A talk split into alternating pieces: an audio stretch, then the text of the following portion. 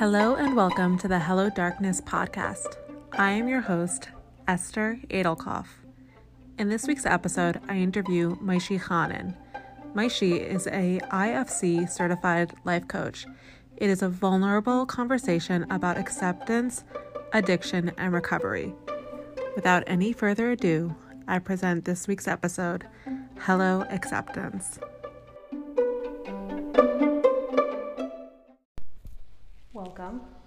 Thank you Thank so you. much for joining me. I'm so grateful for this opportunity. And I wanted to start off by asking you to tell me a little bit about yourself, who you are, what you do, and the work that you do in the field of recovery and addiction. Okay, sure. Yeah, thank you, Esther, for inviting me. This is a very meaningful work and this is a meaningful conversation to me, so I'm happy to be here. Um, it's funny, like when people ask me, Who am I? because of so much work that I've been doing and work that I'm currently doing. Oh, who am I? You know, and like I don't, I don't just answer that question. But ultimately, I know what your question is that you're asking. My name is Moshe Khanin, and I grew up in Crown Heights. I'm 35 years old, and uh, I have a wife and four kids. Thank God, healthy, happy kids.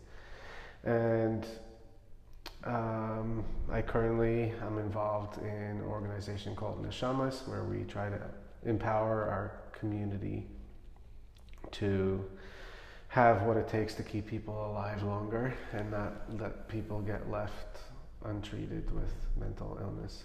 So the means of how we try to do it the most is through education, education, education, education.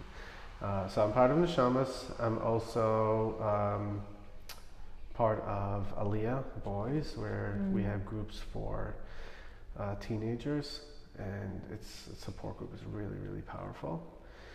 And I have a private practice where I do coaching, mostly around areas of addiction, but I'm open to also some business coaching. But it's ultimately an internal look at what I'm doing and work from there. So that's the coaching that I do. So, what would you say your coaching style is? My coaching style has always been developing, but right now it's currently um, having a conversation, getting to the root of it very quickly, and then challenging the root of it.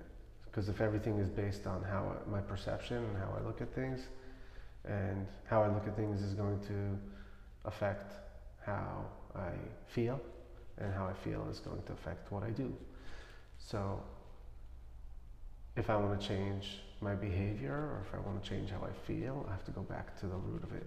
And it's usually based on a belief based, and the belief is usually based on an experience, Yeah, right? So gets therapy, really deep. yeah, yeah. So I very quickly, I don't necessarily go into the details of the experience, but I do go into the belief and I challenge the belief and s- see the belief from a clear perspective and allow the client to see it from there and then work from there and build something up. So, just for an example, how would that work in, terms of addiction? So the first thing, let's say somebody comes in and says, um, I don't even want to be here. Mm. because uh, I'm here only because my wife basically forced me to be here. Okay, great. Yeah. So let's uh, let's talk. What's going on? You know, and try to be as compassionate and inviting as possible. Um, maybe share some of my own experience. Hey, just so you know, I was there, Yeah. type of thing. Share a little bit. I think that's a big difference between therapy and coaching the self disclosure. Yeah. And I want to hear how you navigate that because I find personally in my practice it's very impactful when I self disclose. It's always weighing a million factors. I feel like it's high risk, high gain to self disclose. So I'm so curious how that works for you, how you decide when and if to self disclose. Yeah, yeah. I think if I were to dis- to decide in the moment, it would be one thing, but a lot of it has to do with before the session even starts. But um, if it was in the moment and I were to check and be like conscious about what I'm doing, it would be why am I saying this? Is it to try to out of fear to try to gain trust that I think I don't Mm. have, or is it out of faith that you know I know that this is exactly what this person needs to hear and This is who I need to be, who I need to be right here, an expression of it. Seems like the check is is it for the client or is it for my own fear? Yes, 100%. Yeah. Yeah, and the same thing is like what I do before, but it's much better if I do it before the session. Mm. Who do I need to be for this person? And not from the sense of like, oh, I need to be a chameleon and, and, and, and put myself down so that I can be something else, but more of like, this person is hiring me and I have all the tools in my box. What does this person need? And if God put him here with me, then God believes that I have the power to give him whatever it is that I have. Mm-hmm. And I try to deliver that. Yeah, I think having a belief in God as a therapist and also in your practice is so powerful. I don't only work with this community, I work with a broad range of people, and I, I find that when I can ask someone who has a belief of God, like, where does God fit into all this? It shifts everything. And I think that's also a big part of the AA recovery language. I don't know where you stand with that, but having that surrender to a higher power is one of the most important resilience factors in face of personal pain. Yeah, 100%. And and I could speak to, if you'd like to, I'm happy to speak to the person who doesn't believe in God. Mm. And and the, the main thing is to just, as somebody I know well says, to just know that it's not me, right? Yeah. Right. So if it's not me, then that means there's a lot of it that a lot that I can let go of.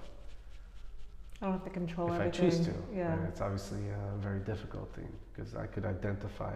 I could have been going for years identifying as a person who cannot be in this world without needing to control things. I cannot be in this world with letting go. Because what's going to happen to me? I'm going to turn into the hole of a donut. And everything that I've been identifying as, I'm throwing away. So what's going to happen to me? I'm curious what your understanding of the link between that need to control and addiction is because they really show up in pairs. Yeah. So I can say from the most like important and and still like not go too deep, like so it can be very palatable to somebody listening, is that there's a search for being this certain okayness, right? And being in a state of not having that, and knowing that I, I need to feel that way. And the way wound of being human. yeah, yeah, right. So some people it translates into like a sense of insecurity, and oh, I need the okayness is like secure. Oh, I'm taken care of. Which, if you want to go therapeutic, we can go all down there. Um, Shimon Russell has a great thing that we did with the Neshamas where he talked about a parent's position to be delivering four most important things are safety, safe, S, safe, secure, seen, and soothed. Mm. I encourage people to look that up. But if somebody Yeah. doesn't feel secure and doesn't feel okay, there's there can be a search for it, and most people go towards control. Because if I control and I know, or I've, I have a handle on it, then I'll be okay. Like if just tell me what the roller coaster looks like before I get on it, and if I know what I'm getting into, that's a sense of security. Then I'll go into it. And what happens is, is that when people don't can't dig their nails into something and they just keep slipping and slipping, it's a very scary and painful Yeah. feeling to to um, experience. So, drugs, alcohol, or any type of self-soothing gives them that sense of like, okay, I'm going to be okay. Or the noise inside my head that's telling me I'm not okay is just going to put put on mute for a little while. Yeah. I think it's so important to approach our own addictions, our own pain, and also other people's pain with this sense of compassion that you're really bringing. Like, Mhm. where is this coming from? How is this helping you? What problem are you seeking to fix with this? Yeah. We don't do things that don't work for us everything works for us on some level. Yes, the coping skill might be maladaptive at this point, but it's an attempt to cope. Yeah, yeah, and I think uh, a lot of us who acknowledge addiction in our lives first just say, okay, I'm doing something and I don't want to be doing it. And my mission is to just stop, just stop. And if I only just stop, then my life will be okay. I remember believing, like, even before I saw it as an addiction, I just knew that, oh, I didn't identify. Okay, so I'm, I'm an addict in recovery. So thank God for like uh, over seven and a half years I've been in recovery and still in recovery. It's incredible. Still, still plenty to work on. But the point is, is that I knew that while I was getting high, I could be better. Even marijuana is not addictive, fine. But if I stopped, I'd be a much more effective human being and be accomplishing so much more. So yeah, there was a, a recognition. It, this is not what I want for myself.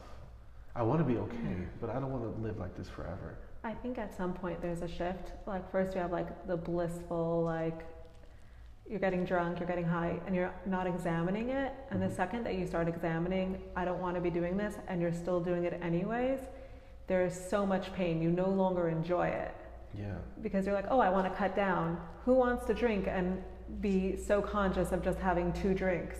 yeah, You're taking away the whole enjoyment. You're bargaining at that phase, and it's a really painful place to be in. yeah. I love how you use the word bargaining because a lot of it is like the process of grief, right? The shock, oh my gosh, look what's happening to me. And then the bargaining, and then there's the denial, right? You There's lose a dear friend when you stop engaging in your addiction. It's, Yeah. it's something that's always been there for you. Yeah, almost more more than a friend. It's like a nurturing from like a mother type of thing. Yeah, it's a soothing. It's soothing. It's self-soothing. And when we look at it like on the outside, we see like, oh, what's an alcoholic? A person who's drinking out of a paper bag, uh, a can of beer under a bridge. No, it's It's that cognitive dissonance, though. I'm never going to be that person. I'm Yeah. doing it surrounded with friends. yeah. What what I'm saying is is that when we have this picture, this stigma, which we're the purpose of what we're doing here, the stigma of like it's dirty, it's ugly, it's nasty, it's a beast. But the, the, the polar opposite is the experience of the addict, which is like, but I need it. It's it's soothing me. Like I need it I need it. I can't live without it. In those darkest moments or in the highest moments, but I can't handle them. You know? So I think what I was getting at earlier was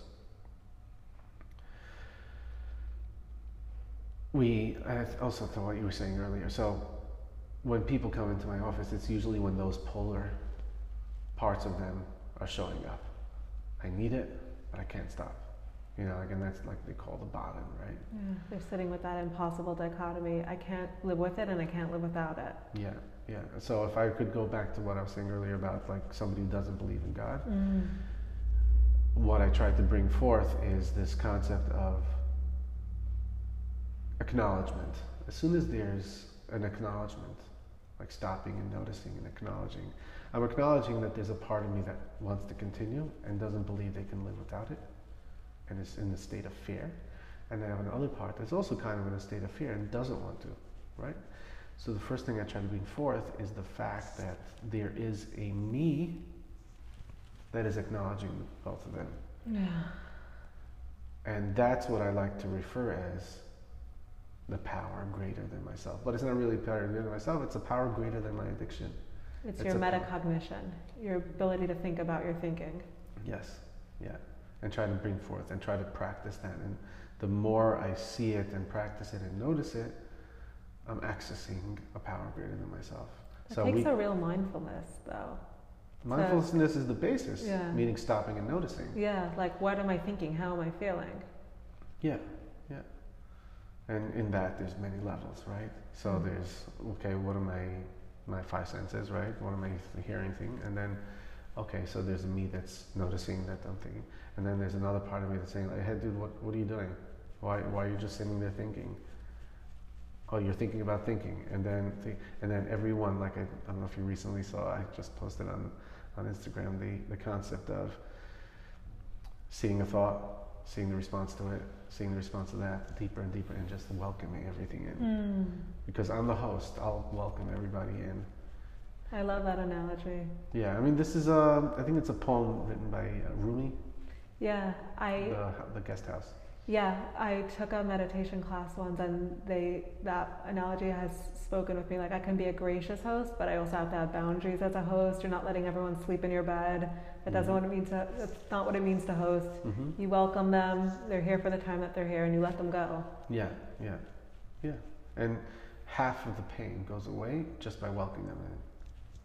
Because one part will be, let's say, anxiousness. Right? I'm feeling so anxious.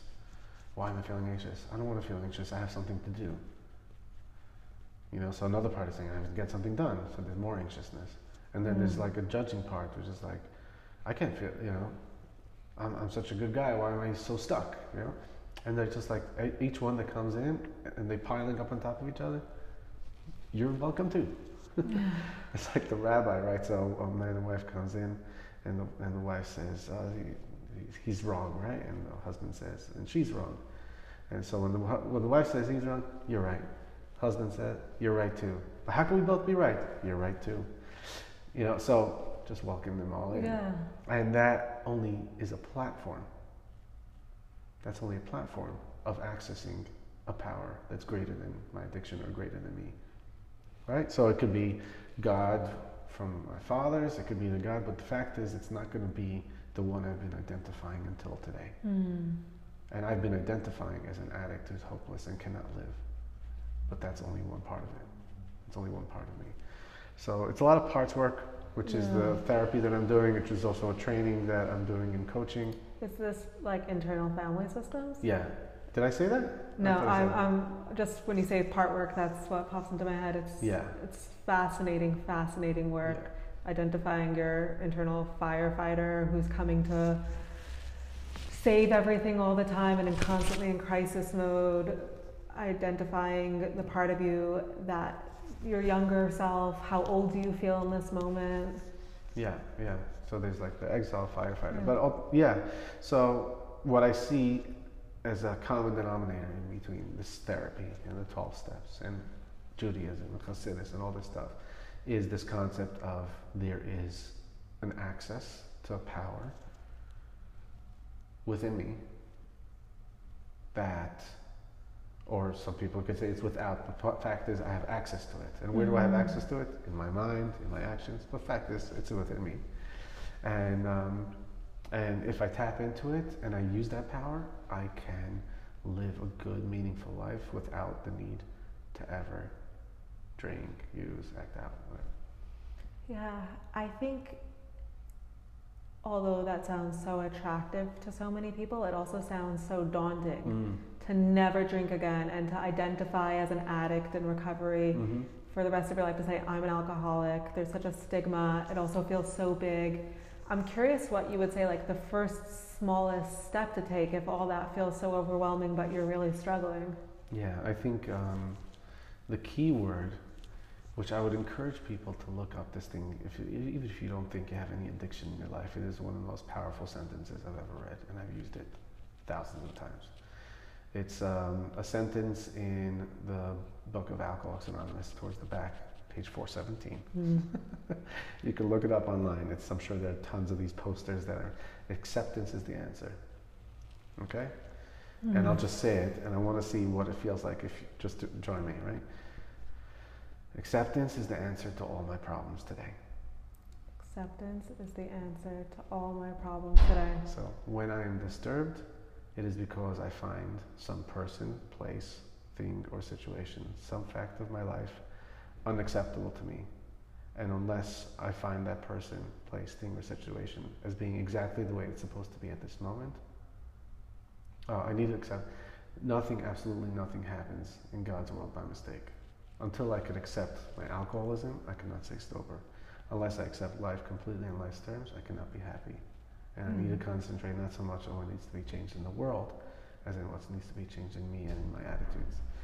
So, It's incredible. yeah, and uh, man, I've used this thousands of times. Yeah. times. But the point is acceptance. It's the paradoxical theory of change. Only once we accept something can it finally change? Yeah. And I think people come to this concept kicking and screaming. I refuse to accept this part of myself. I Yeah. hate this part of myself. This part of myself is ruining my life. Yeah. How do you work through that? Accept that too. That it's part of you that is not finding it acceptable. It's turtles all the way down. Yeah. Yeah. We can go all day like this. yeah. But ultimately, acceptance is always going to be a power that I have if I let myself do it. And in every acceptance, there's a surrender of the way it should be, meaning accepting the part that's telling me it should be. Mm. I know it sounds a little deep, but it's, it's, it's simply if somebody's new, it's like, can I accept the fact that I'm an alcoholic? And you don't do anything about it, not necessarily. Just first accept it. Can I accept myself as a human being with flaws and problems? I want to slow it down for a second and really break down what do you what do you mean when you say acceptance and what do you mean when you say alcoholic? Because Oh, these are yeah, words okay. that can mean a lot of different things to a lot of different people. So let's start with acceptance. What does acceptance mean to you? What does it look like? What does it feel like? If I was sitting there, what would I see? If I could be inside your brain, what would I hear? Yeah, okay. That's I like the way you just asked Mm. that. Um, lack of acceptance is tension. Tension is created when there are two opposite things that are pulling in two different directions, right? So I should be there, but I'm not there. I should be clean, but I'm not clean. I should be something, whatever. Should, could, would, could have, Shutting should yourself. have, shoulding, um, tension, fear, future, past, you know, tension between now and the past, regret. These are all ideas of tension. And accepting is is deciding to if I if I were to have an image, it would be pulling a rope in between now and the future, or pulling a rope between now and the past, or now what is and what should be, and kind of just releasing my hands Mm, and letting go. letting go, letting go. Um, the process of how I do it is sometimes it's just like challenging myself and asking myself a pretty challenging question is like, how's it working out for me right now? This tension, like it's just so unpleasant. I don't want to feel this way. Yeah. You know, I don't want to continue feeling this way. So, am I able to just stop and like notice? I was thinking of just sharing something, but maybe we will go into it later. But yeah, that's that's the process of acceptance, acknowledging what what's happening, and then saying, okay, this is just what is right now. And for me, it's a little bit of self-talk, which is okay. If I'm here, it must be that there's a reason why I'm here, Yeah. and then try to find some reason. But ultimately, even if there wasn't a reason right here, Sometimes the the reason is to work through it, to learn I'm- how to work I'm through here. it. the fact is, I'm here. Mm. And if I continue to not accept it, like what's the opposite of acceptance? I'm just going to have a miserable day. Mm. And I don't want to have a miserable day, so I'm going to decide to accept it. Right? So the acceptance is letting go of that tension. And all of a sudden there's a sense of clarity. The, the, the dust gets settled, and I could see things clearly, and I could have a different day, different hour, different week, different life. Right? So the first thing is just acceptance. You know? Oh, I can't accept, I can't accept. Can you accept that you're not okay with being accept, accepting? And um, at a certain point, it may be too much, and you move on. And then, can you accept yourself as somebody who just tried something and it didn't work? Yeah. Know? I, I'm getting an image as you're saying this, like such a kind, compassionate parent to ourselves. It's really self-parenting. Like, yeah, okay, and that's okay, and that's okay, and that's okay. yeah, yeah. And what that does is basically takes all the obstacles out of the road, and a choice is being able to be made. Now, finally, I could choose where I want to go, because I can't accept, I can't choose unless there's acceptance first. Tell me more. Okay. If I have a part of me that's pulling me, oh, let me just try to think. If I have two two students, I'm a teacher, right? And one is saying, I want to recess, and the other one says, No, but it's so interesting, I want to learn. If I'm going to tell them both, You're both not getting what you want. What are they going to do? They're going to keep fighting and screaming and shooting, right? But what if I stop and I say, okay, guys, you both have something you want to do. I want to hear you out. What do you have to say? No, no, no, I want to go first. Okay. Do you mind if he goes first? Let's just hear one out at a time. Okay, we hear them out. Just stopping to listen to them is accepting the fact, okay, this is this is my reality. I have two kids. I could try to ignore them, but the more I ignore them, the more tension there's going to be Yeah. because they have a need and they're trying to get it out. And especially if it's like an inner child thing, and it's, but but I've been sitting here for so many years. I I, I need to be heard, Yeah. right? Don't go there. It's so dangerous. Firefighter, right? Mm. Yeah, I think acknowledging that we need to be heard and we need to listen to ourselves Yeah. is pretty radical for most people. Yeah. No, you need to listen to these feelings. These Yeah. feelings are telling you something. Yeah. So the first thing I think is, I think there's a there are steps and levels, and I think the first one is to just stop and acknowledge that they're there. Yeah. and accept that they're there. Eventually, you'll get to the place where you can actually listen to them and hear what they're trying to, trying to tell you. And I saw something really beautiful from Simon Jacobson. Simon Jacobson from the Meaningful Life Center. And he has a podcast. And one of them was in reference to actually the last um, parsha, which is the chapter, the portion, uh, the weekly portion of the Bible. I'm not sure who it is. Sounds about right. okay. Um, that we, we learn and read throughout the year. So it's all split up. And this last ye- last week, it was talking about the story of Bilam, who was riding a donkey, and the donkey was able to see a angel. He was going. He was going to go curse the Jewish people, and the donkey was able to see an angel holding a sword, and he wasn't able to see it and he told him to, and uh, he kept whipping it and doing all these different things to try to get his donkey, and his donkey wouldn't move. Until eventually, his donkey, I think, pushed him against the wall, and he hurt his Mhm. foot, and then he stopped, and like, why are you doing this? And then eventually, um, the angel allowed himself to be seen by Mila, and then he finally understood what he was trying to say. Okay, why am I saying this?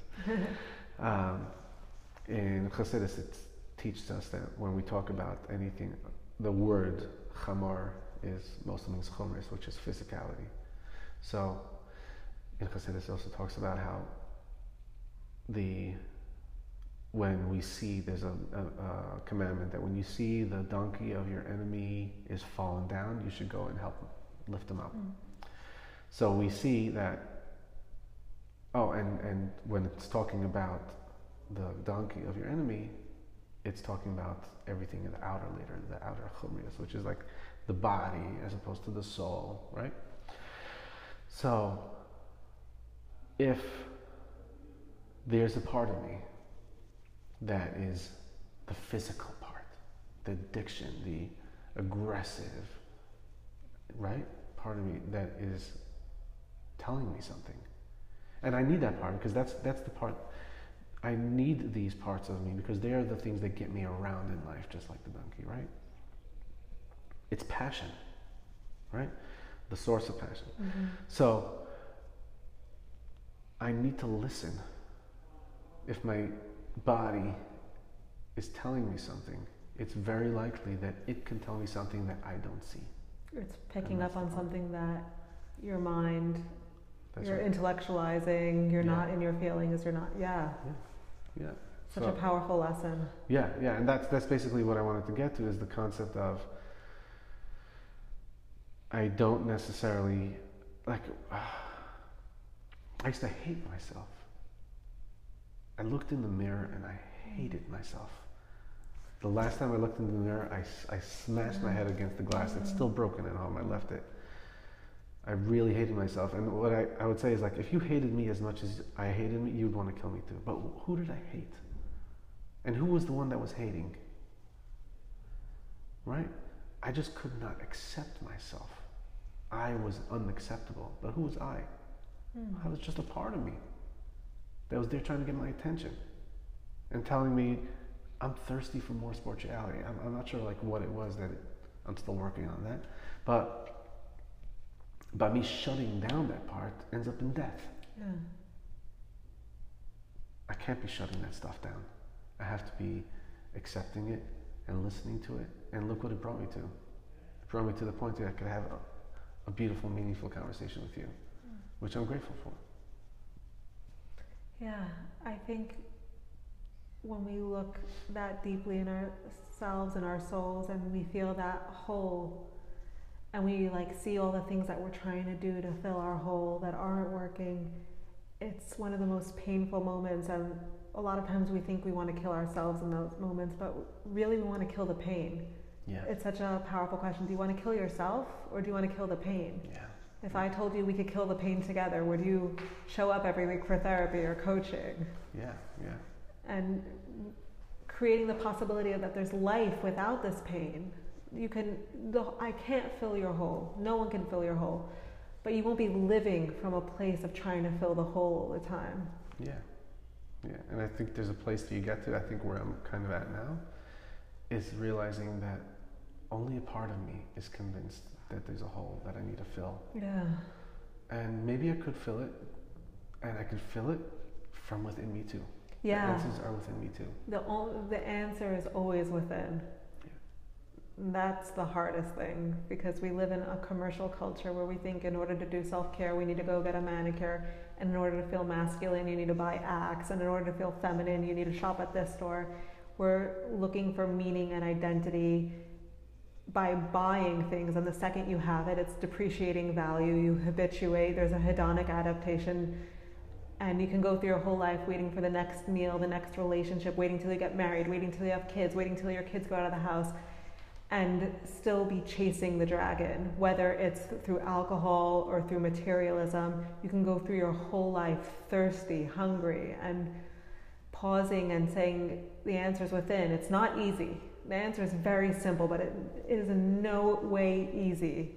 And I have to endeavor and work towards that every single day of my life to fill my own hole, to show up for myself.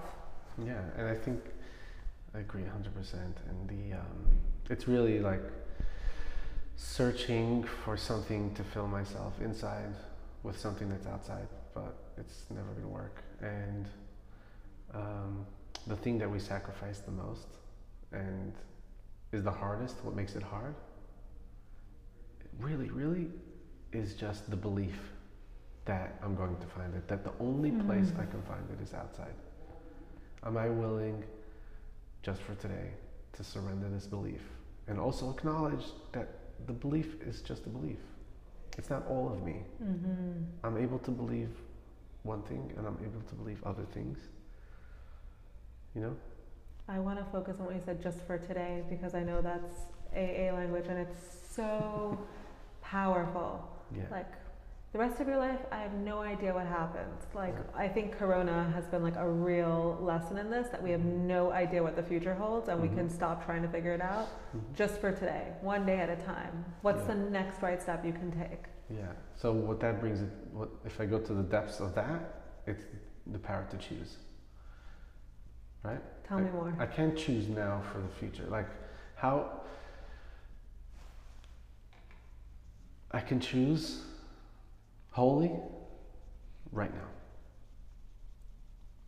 And when the next moment comes, I can choose, and the next moment comes, I can choose, right? And we think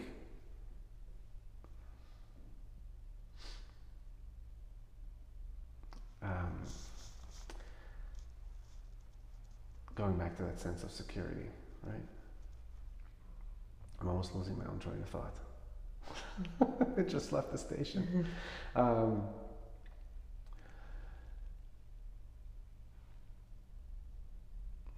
I think I lost it.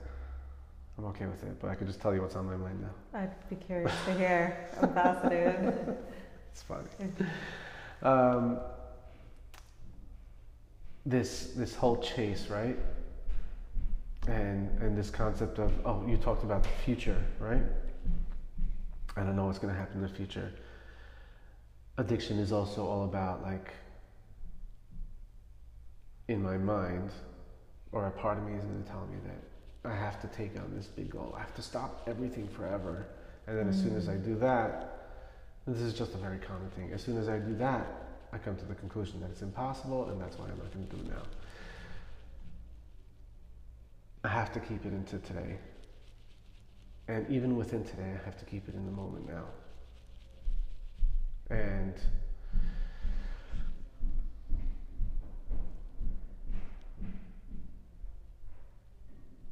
there is there is that like another another sense of um, of surrender again and again when I'm not sure. I actually feel right now that I'm like totally going off course and I'm feeling very self conscious. But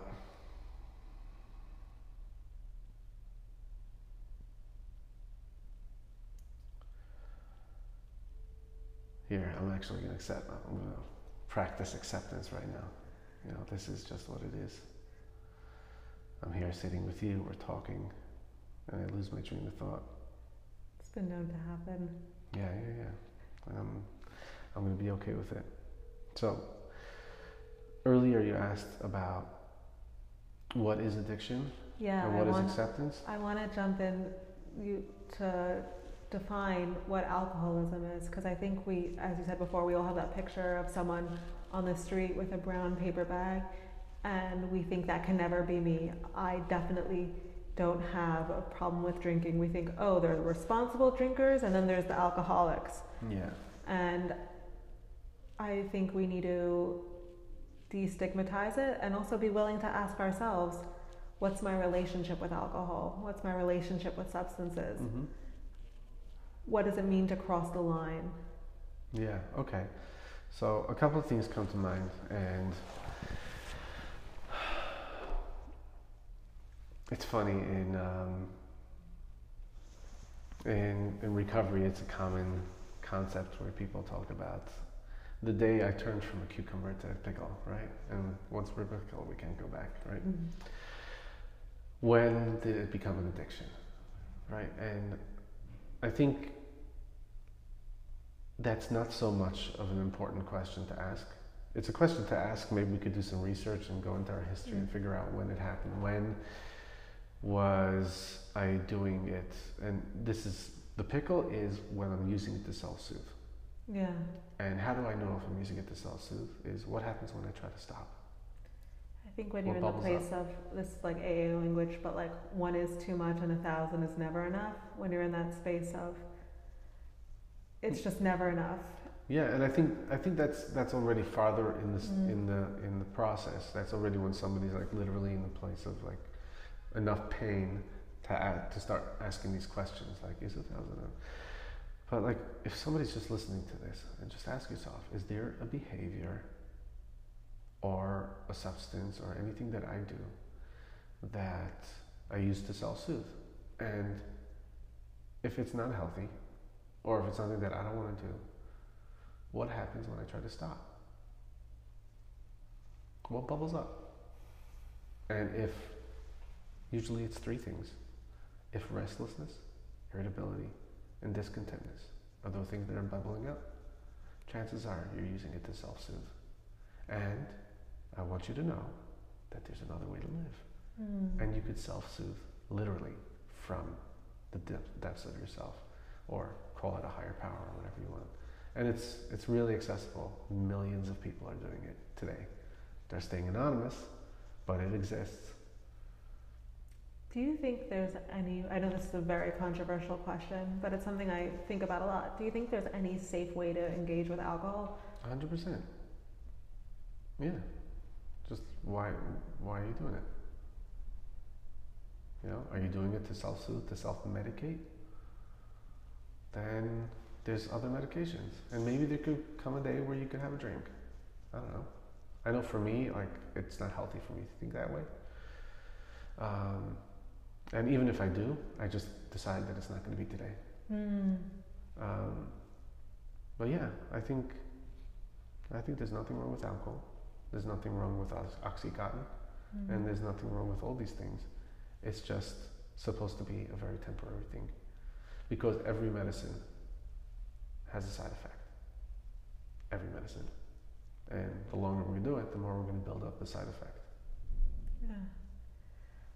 I think alcohol is highly addictive, very accessible, very normalized. And I think it's like no one's like, oh, I had a rough day. When people say I had a rough day, so I had a glass of wine, no one's like, oh.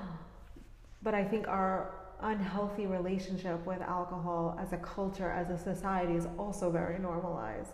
That's why I'm asking if there's any healthy way to engage with it. And I think a lot of people, if they had to ask themselves, what if I would tell you you would never have a drink again? I would pay you $30,000 and you would never have a drink again. People would genuinely weigh like, am I willing to give that up because mm-hmm. of the association with fun times, social events?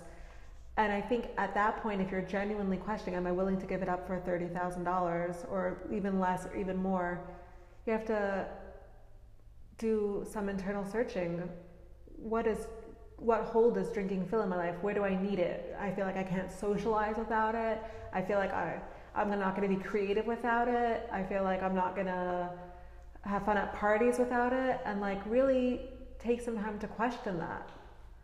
Yeah, I mean, that's definitely something that people could do, but most people don't do that because it's not a problem. Yeah. So if it's not a problem, then just do it. Just like any other behavior. It's not just alcohol, it's anything. Yeah. I can have an ice cream. There's nothing wrong with ice cream. Nothing wrong with ice cream. But every time I feel sad, I finish a tub of ice cream, then chances are there's going to be side effects and it's going to be harmful long term. So I think, if I'm understanding correctly, your view is as long as it's working for you, go for it. As long as it's not like affecting your life. And when you start seeing that it's affecting your life negatively, explore it. Yeah, or that's that's a more of a reactive way. But yeah. a mm-hmm. more proactive way is to yeah like you said stop and pay attention like if i'm doing something am i happy with what i'm doing can i go without it great if i could do it and if not then there's something to learn there mm-hmm. you know mm-hmm. i don't have to mm-hmm. wait for it to be you don't have to wait to, to be under the bridge yeah yeah they say uh, rock bottom is when i decide to stop digging it doesn't have to be i don't have to be in a psych ward yeah, I think that's very important. Like sometimes I'll be like, oh, I don't have a problem with it because I had I haven't gotten a DUI, my relationships aren't under fire, I haven't missed right. work. But you don't have to wait for it to escalate there. You can yeah. see where it's going. Yeah. Do you want to be a person who's dependent on something, or independent? Like what's independence these days, anyway? But um, yeah, do I want to be somebody who always needs to do these things, or do I want to be somebody that doesn't? And if I could just do it on my own, great. If I need help, there's help. There's mm. a ton, a ton of help out there. So, where would you direct someone who is interested in getting help? Um, they could call you. they could call me. Um, I think it's good to find a trusted friend to just kind of mull it over with. Google is amazing. Mm-hmm. Um, uh, there's I'm a huge fan of the 12 steps, um, but I'm not. Uh, we're not married to it. Mm-hmm. There, there are many other ways that, that people are, are just fine without it. Um, but it's, I would recommend people just learn about it.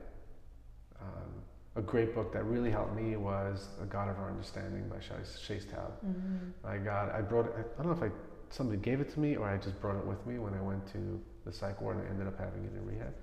And I literally highlighted almost the entire book. I'm like, oh, this is me, this is me. Oh my gosh, this is amazing. And and in rehab also they gave us the book of Alcoholics Anonymous and highlighted tons of stuff there. There's a lot to learn there mm-hmm. about the disease of addiction, meaning the disease of this concept of a behavior or a substance that I am I feel powerless over or there's an obsession that I have no control mm-hmm. over and I end up doing things and then once I do it there's no saying of when I'm gonna ever stop. So all that stuff and a lot of personal stories are in in the book of Alcoholics Anonymous. Um, there's tons of stuff on Spotify. You can hear personal stories. Mm-hmm. Um, it's on YouTube. Yeah. I think it starts with a willingness to accept that this might be a problem, and then there's a lot of doors to go down. Yeah. There's a lot of help So available. that's why acceptance is the absolute first step. yeah. Yeah. I also, just on a practical level, I know a lot of people struggle with navigating their sobriety in social situations. Okay. What to t- disclose, what to not disclose, feeling comfortable, feeling self conscious about it. I know this is something that people are just like, what do I do? I want to do this, but it feels impossible. So, uh, if you have any tips about like navigating sobriety in social settings. Yeah, there's there's a couple of points that you mentioned here. I'm going to try to remember all of them. But um, one is, what do I disclose? What do I not disclose? Another thing is, how do I do it, even if I don't need to disclose to anybody? And where are my priorities? So I want to just talk about the priorities thing for a 2nd Um, it, it hits me every time I say this because it's the last thing conversation I ever had with somebody who's unfortunately passed away. And in in life and all of its values, uh, its value, we have a structure, and we have a priority structure, and all these different valuable things we have in life. And when it comes to sobriety, it's been my experience that I have to put sobriety first.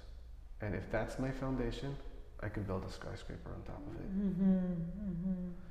But if my sobriety is shaky, everything on top of it could fall down any day, as soon as the wind comes.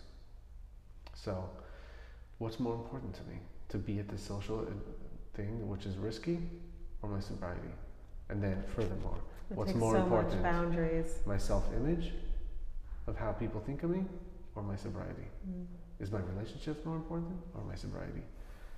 Right? So, what's my foundation? And if my foundation is sobriety, I'm gonna have I'm gonna have a good life. And when I talk about sobriety, I'm not just talking about being alcohol free. I'm talking about also doing the work of filling that void with mm. spiritual or Yeah, your things. meditation practice, your self care, Yeah, all of that falls into the category of your sobriety, yeah, of yeah, living a meaningful, engaged life where you're showing up for yourself. yeah, yeah. So that would be like fundamentally. And then the other two things is like, do I disclose? Do I not disclose? It's been my experience, and it's this has happened already, literally thousands and thousands of times, where I'm in a social settings and um, I, I might want to drink, or somebody offers it to me, or it's even in a Farbrengen and people, Mm. or it's Simchas Torah, or it's like Purim, and like people are drinking, and they're saying, Mm. "Hey, come on, have a drink, come on, just one drink." Um, first of all, more than 50% of the time, there's already somebody else that's there and knows that I'm sober and says, hey, dude, back off. Just leave him alone. He doesn't need your Mm. drinks. He's, he gets to the level that you need a drink without the drink. Mm. And So in that way, disclosing is really powerful because your friends can have your back.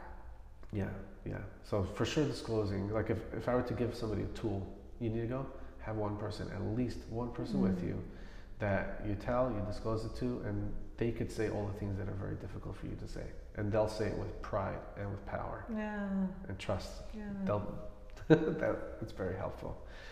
Um, and so that's when it comes to social settings, but like just if I'm on my own and I just want to drink, the first thing I do is um, I'll explain soon what's happening, but ultimately what I do at the moment is I do an act of service. What am I doing? Why, why act of service? Well, this idea of I need a drink is in my head. It's, that's where it exists. That's where it, it, in its entirety exists in my head. In my head, I lose the battle. It's just the way it is. I need to step out of it. When, especially when it comes to addiction, I need to step mm-hmm. out of it. I need to take an action. Act of service is one of the best things I can do to get out of my own head, as well as it also quenches the thirst that I'm trying to quench. Hmm. That's Yeah. so powerful. So it's literally going up to somebody and ask them how they're doing, and just tell them, ask them questions about them, and really learn about them. And it's an amazing experience. Getting out of getting out of your head and into your life. Yeah. Be of service. Clean the table. Hmm. bring somebody drinks. Do you need anything? Yeah. Such a powerful way to shift that battle. Yeah. It's like leveling up. You're not even there anymore. Yeah, yeah. I, actually, I, I wrote one of the posts I put on Instagram is this concept of relocating the battle from inside my mind out into the open. As long as it's in my mind, I'm going to lose. Yeah, we believe crazy things when we say it in our head. And the second you say it out loud, you can examine it. Yeah. Or the second it's not in your mind, or you write it down even. Yeah. Like, I will not be able to socialize if I don't drink. In your mind, that feels like an axiom. It's like a universal truth. But when you write it down, you can say, like, who says? Who Right. says? The power of questioning it. Yeah, but I think before you even question it, just by writing it down, it all of a sudden has been separated from me as a being to it being Yeah. a thought. Yeah, can recognize it for what it is. It's a thought, it's a belief. Yeah. I feel like I could talk all day about this. It's so fascinating. Um, first of all, I want to thank you so much for your vulnerability, your honesty, your wisdom. I really appreciate you coming on the podcast today. You're welcome. It's my pleasure. I think the, the biggest vulnerable moment was when I forgot what I was saying. And just like, and leave it. I'm telling you now, just leave it. I love it. Breathing through it.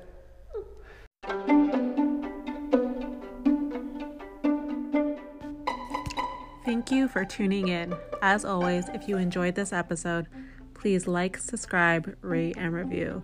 You can find me on Instagram at Hello Darkness Therapy. I look forward to hearing from you. Thank you.